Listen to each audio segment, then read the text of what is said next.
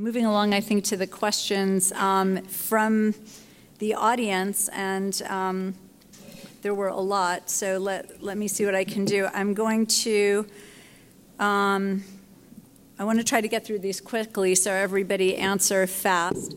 First question Do most labs perform a rapid FISH, and what's the usual turnaround time for mutational testing? Dr. Lee, I'm going to give you that. Mutational testing takes about two weeks um, or a little bit faster in terms of NGS. If you send individual PCRs um, for something like FLT3, uh, turnaround time is two days.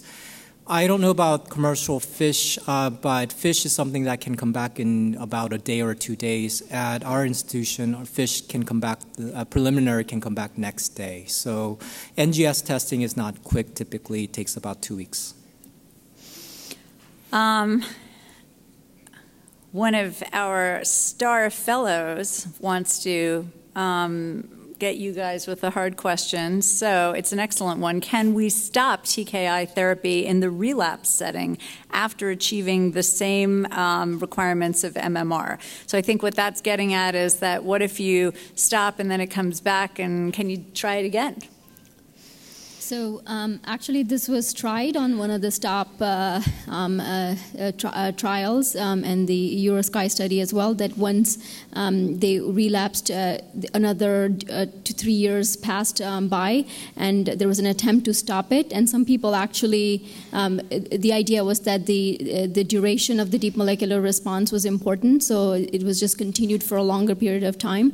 And it, it was a very small number, but some people seemed to actually be in TF EGFR um, after stopping it the second time, but there were also patients who, who came back right away, but they again restarted right back. So it's possible. Um, um, it's, uh, it, but you have to do something more than what you did in the fir- first time. So if you stopped it at three years, then perhaps doing the same would not work, and um, go longer for five years, perhaps.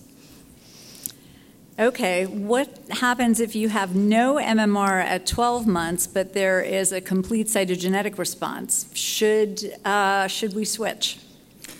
I argue that uh, you should continue to monitor because if you look at the data um, on patients who didn't um, achieve MMR, that same population, there didn't seem to be um, a PFS or overall survival difference. Um, in addition, if you look at the second generation data, people do um, achieve MMR at a later time points other than after one year mark. So there does seem to be increase in patients who achieve MMR, so I think you should watch carefully. I'd like to congratulate also the audience on some of these terrific questions. Sometimes I have to say I look at the iPad and I'm just groaning with what's coming through, but these are great. So, um, Dr. VB, you're going to cry now. In the first clinical case, why not consider continuing with AZA combined with venetoclax? Ooh, ah. Because my leukemia colleagues didn't want to do that, and I'm that raises an important question uh, about transplant. How long do you delay transplant, and how long do you put up with with the side effects of all this uh, all these chemotherapies? Uh, I don't think had the patient chosen something like this, uh, one could have done it, but transplant is a one-time treatment that uh, really, when successful, solves a number of problems and, and uh, can bring back perfect quality of life. Whereas AZA venetoclax, after failure of AZA, will be a time-limited intervention that will be costly, that will may actually impair her further chances for successful transplant. All right, I can't sit still for that. Um, if, if, if Thor's hammer hits you in the neck, though, that's rough, right? So here's the thing. Venetoclax based therapies um, are not approved. I have to say that right away. So that would be an absolutely mm-hmm. off label use in a low risk patient for, um, for, uh, the, for um, uh, uh, MDS. But I think what the um, author of the question may be getting at is that there are, in fact, emerging data suggesting that the powerful combination of azacitidine and venetoclax in, um, in AML may actually translate into some higher risk MDS patients, and there are expected to be emerging data on that. As to whether or not that translates into the low risk patients, mm-hmm. um, I think that is uh, as yet unknown.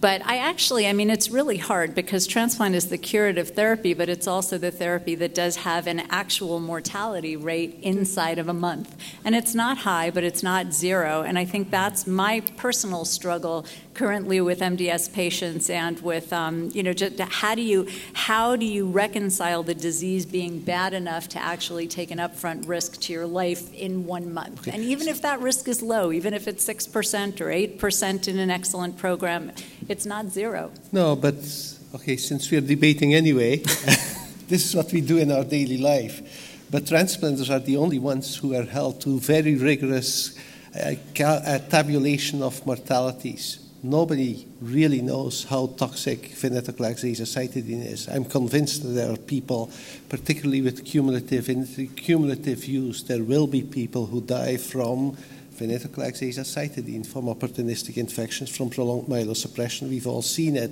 So where does one treatment, there's, there's a dogma out here in the field that transplant is by far the most toxic treatment that should be the last resort. But that also deprives a number of patients from improving transplant technologies and, and sending patients later and later. I could give in a couple days from now another talk on CML, and we see patients with CML treated with five TKIs who have cardiac toxicities, who I wish had been sent three years earlier.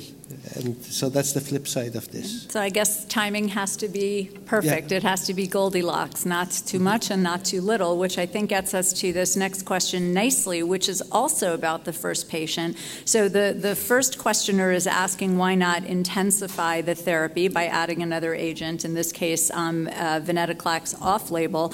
The next question is regarding the same patient that what about focusing on the transfusion dependency and adding luspatercept since the it's a refractory anemia patient with uh, ringed sideroblast. Again, acknowledging that that is not um, an approved drug yet for MDS, but what do you think about focusing on her transfusions? And, uh, and that was again considered actually, and that was brought up with the patient. I think these are all reasonable approaches, but again, here you have a 65 year old uh, with where you're going to continue with an indefinite uh, treatment with luspatercept, where we still don't know the long term side effects. It's still a new drug, it's still an unapproved drug, where she's right now still in a situation that we can offer a curative transplant. So I think these are both reasonable options, and then it all comes down to a discussion with the patients and a weighing of risks and benefits after looking at all the pros and cons.